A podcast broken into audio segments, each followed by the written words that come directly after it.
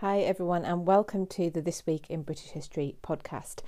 Before we get started, this is an audio version of the YouTube series This Week in British History, which is available on the British History Tours uh, uh, channel. So just to let you know that if you want to watch so that you also get the visuals, there is a link in the show notes on this podcast which will give you the link to YouTube. But I've also recorded this, so in a way that I hope you can enjoy it fully also as a podcast.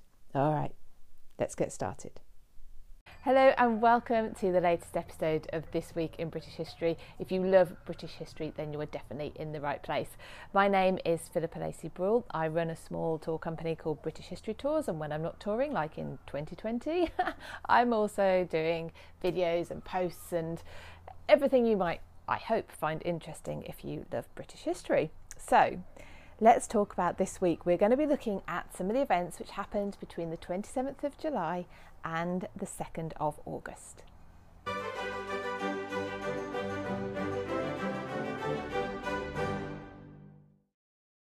So before I get going, first of all, you might have noticed that I'm in a different place today to, to the usual. Um, I'm, I'm not recording in my usual studio today, which is also the uh, the back bedroom in my house, uh, because it's sunny, it's nice, and I decided to do something a little bit different. So I'm out in my garden.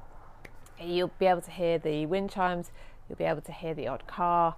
Um, I apologise already for that, but hopefully it won't distract too much from what we're talking about today.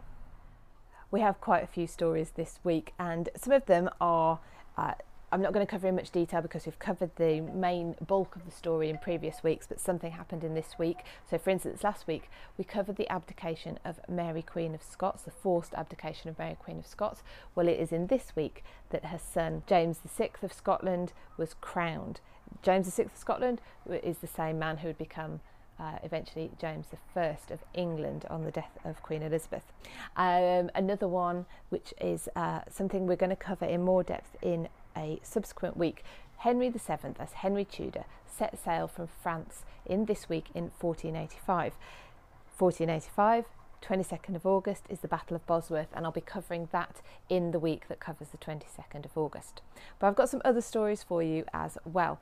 We're going to be talking about Walter Raleigh and him bringing tobacco, or supposedly bringing back tobacco, to England. I'm going to cover something about the Bank of England because it's very interesting, the setup of the Bank of England, why it was set up, what its purpose was. Uh, we're going to be talking about the end of black, uh, the end of tots. So it's called Black Tot Day. So let me explain uh, to you what the tot day, uh, what tots are, and what the Black Tot Day was.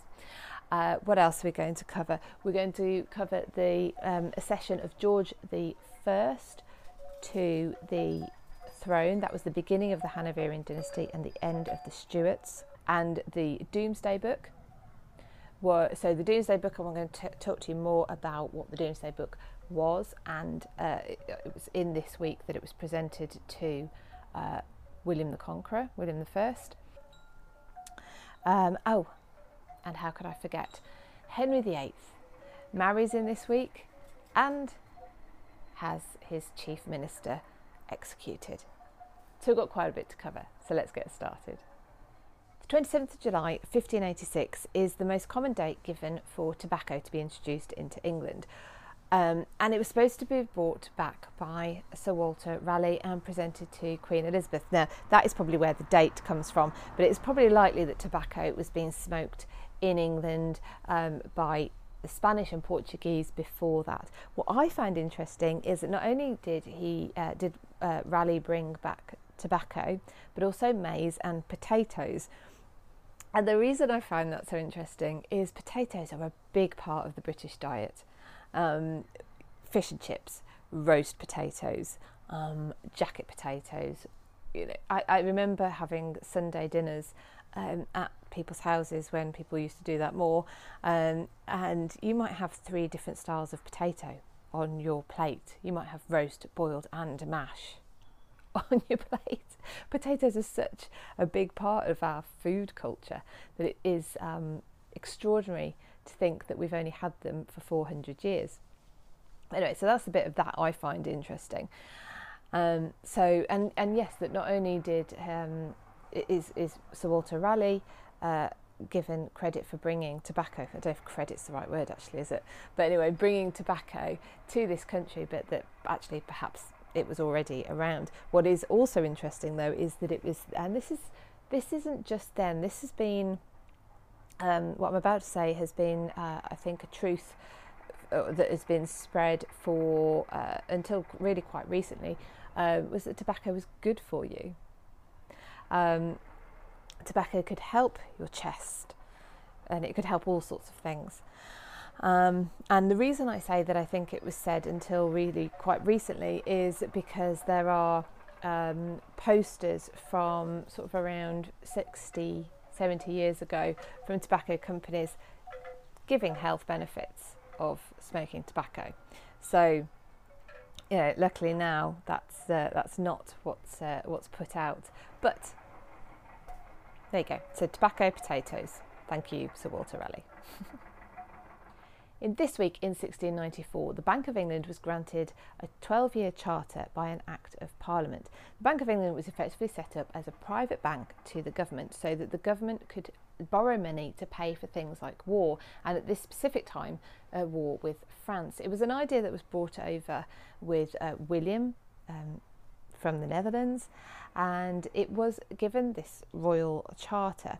Now, it was actually said uh, on the charter that it was granted, um, the, the bank, sorry, was founded to promote the public good and benefit of our people. Now, it was said at the time, but you've got to remember that it was, the purpose was in fact to lend money to the government for, in this case, war, which you can obviously argue um, is protecting the people. It's for the good of the people. Let me just take a quick break here and remind you that when I get to a thousand subscribers, I'm going to be beginning another mini series on the monarchs of England and Britain, and specifically the succession stories, how we got from one to the next, and they're very interesting. So uh, please make sure you're subscribed, make sure you uh, share these videos with people that you think are interested, help me get my numbers up, and then I'm going to begin that new series. Now, we can't go many weeks without talking about Henry the Eighth and what he did, because, you know, to be fair, he packed a lot in in his reign, didn't he? Well, this week he, I think, almost surpassed himself. On the twenty-eighth of July fifteen forty, he married his fifth wife, Catherine Howard, at Oatlands Palace. We know he got married a lot of times, but it was exactly the same day as his chief minister, Thomas Cromwell, was executed on Tower Hill. Now, we covered the arrest of Thomas Cromwell in the week covering the tenth of June. He was arrested on the tenth of June. So you can go back and have a look at that video to find out more about Cromwell's arrest. Now, a lot's been made of Cromwell's um, execution um, in that it was somehow um, bodged, and that potentially the executioner was taken out the night before and got drunk, and so that he would um, basically not be in the right state to do a good job. Now, the only evidence for that is actually from um, from a contemporary who was there, and uh, his name was Edward Hall, and he said uh, that that Cromwell knelt at the block and was beheaded by a ragged and butchery miser, which very ungoodly performed the office. So we can tell from that that it wasn't a good execution. In, in good, wrong word really, isn't it? But in terms of, so it wouldn't have been a quick, you know, one strike and it's done kind of execution. We can we can we can surmise that. Um, but I think that's, it's a very big step to then take that on to make it out to be something that it possibly, it probably wasn't. Okay, so so we have Thomas Cromwell being executed on Tower Hill the same day as Henry is getting married to Catherine Howard at Oatlands Palace in a very, very low-key, quiet ceremony uh, overseen by, or taken by, the Bishop of London. And um, the Bishop of London was a man called Edmund Bonner, um, and he had previously been ambassador to France, and he had become Bishop of London, both positions uh, with the patronage of, or via the patronage of, Thomas Cromwell. But of course, you know, if you want to keep your own head, you wouldn't be speaking up for your previous friends and sponsors. Um, and yeah, so he, he took the, the ceremony at Oatlands Palace. Now you might be wondering where Oatlands Palace is, because it's not one potentially you would have heard of, and that's because there isn't, unfortunately, anything left of the palace now. Um, it was in the Weybridge area of Surrey. I mentioned in the introduction that it is in this week that James the sixth came to the throne in Scotland, and it was the twenty-ninth of July fifteen sixty-seven that that happened. This is a week following uh, following on from the forced abdication of his mother, Mary, Queen of Scots, while she was a prisoner at Loch Leven Castle. Um, and if you want to know more about that, then please look back on last week's video where I covered that. So James was uh, just over one year old when he came to the throne as James the sixth of Scotland. Through his mother Mary, he had Tudor blood. He was the great-great-grandson of Henry the seventh, which is why when it came to Elizabeth the first's uh, succession, her will, who, who was going to take over after her, we got James, and James became James the first of England in sixteen oh three. We're turning to a naval story next. The thirty-first of July nineteen seventy was Black Tot Day. Now, you probably all know a tot, as in a tot of whiskey, a tot of rum, tot of whatever, spirit, yeah, you know, small amount. The Navy would give rum to their sailors as a ration. It actually began as half a pint of rum, unbelievably. Not, they must have been very hardened to it, because I don't think I'd be doing anything useful after half a pint of rum. And that was brought down, though, to um, what would be seventy millilitres. I don't know what that how that would have been uh, measured before decimalisation. Anyway, and the reason that they gave this ration was because scurvy was a big issue among sailors. Scurvy is a deficiency in vitamin C, or is caused by a deficiency in vitamin C, should I say. And um, the because there's a difficulty, you can't keep fresh fruit and vegetables on a ship. They're not going to be fresh fruit and vegetables, are they? So the vitamin C will um, will not be there. And anyway, so so sailors, there's a big issue. Now, actually, something that you can preserve are your citrus fruits. So they would have lime, lime juice, and so the rum was a Uh, a vehicle for the lime juice for them to get their vitamin C, very high in lime juice. Uh, but in nineteen seventy, it was decided that they no longer needed to give the Navy their ration of rum. And the ration of rum had been a daily ration of seventy millilitres of rum, as I said, and it had been brought in since, uh, sorry, it had been brought in in sixteen fifty-five, so nineteen seventy, thirty-first of July. Was the end to that, and it was noted down as Black Tot Day. Let's go much further back now. We're going to ten eighty-six and the reign of William the first, William the Conqueror. The first of August, he was presented at Old Sarum near Salisbury with the first findings of the Domesday Inquiry. Now, the Domesday Survey, or the Domesday Inquiry, which led to the Domesday Book, which you can get copies of um, printed nowadays, was the first investigation into what the lands, if you like, of England held.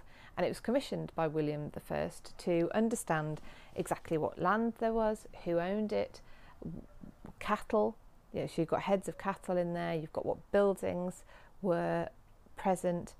And this wasn't just a benign task, it wasn't just an interest in the country that he had commandeered, it was in order to tax people. So the first of August ten eighty-six saw a convention convene at the at Old Sarum, where William the first was actually presented with a smaller version of the Domesday Book, because um, the, the main version wasn't ready. And the Royal Chronicler recorded, his council came to him there, and all the landholding men of any account throughout England, whosoever men they were. And they all bowed to him and became his men, and swore oaths of fealty to him, that they would remain faithful to him against all other men. So this was an exercise in control. It's the first time, unless you can give me another example, of course, um, that people's privacy was beginning to be eroded, if you like. So if you uh, you have ten head of cattle, you have ten head of cattle. There's and, and, and if someone then deems that for each one of those heads of cattle you need to pay a tax of X amount, then that's what has to happen. And so this is the first time, I think, in English history we see this um, invasion into everyone's personal property, notwithstanding the fact that there was a small minority of the population who would have been landowning, and William was ensuring that they would swear fealty to him, loyalty to him.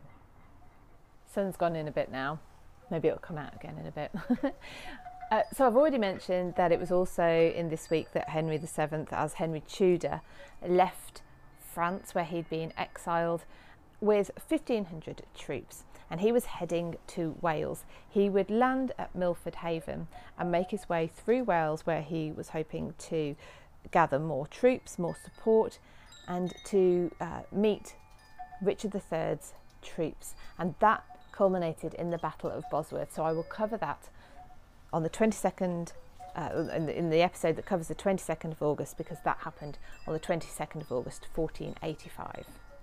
And our final story for this week, the first of August seventeen fourteen, Queen Anne, the final Stuart monarch, died at Kensington Palace. Her successor was a German-speaking Hanoverian prince called Georg, anglicised to George, and he was our George the first. This was the beginning of the Hanoverian dynasty, the, uh, the successive Georges, which gave their name to the Georgian period, although when I do my mini-series it would be interesting to see that actually that wouldn't have happened if certain people hadn't died, etc, et cetera. Um, but yes, so the first George, George the first, became the king. George favoured his home of Hanover over being in England. He also only spoke German, he spoke little English, and these were to have big impacts on the move from uh, or toward a constitutional monarchy, because it's under George the first that the power of Parliament grew. Now, he had come to the throne because he was the nearest living Protestant in the line of succession, Catholics having now been barred from becoming monarch of Britain. Now, not to gloss over George's life too quickly, but what I think you might find interesting is, is he is the most recent British monarch to not be buried in Britain. So he, you won't find him at Westminster Abbey, you won't find him St George's uh, Chapel in Windsor, for instance. He actually died of a stroke on the way back to his native Hanover, and that is where he is buried. Thank you so much for joining me for this episode of This Week in British History. I hope you've enjoyed it. Please make sure you subscribed. Share it with your friends if you think they'll enjoy it as well. That would be fabulous. But in the meantime, until next week, take care, have fun. I'll see you soon.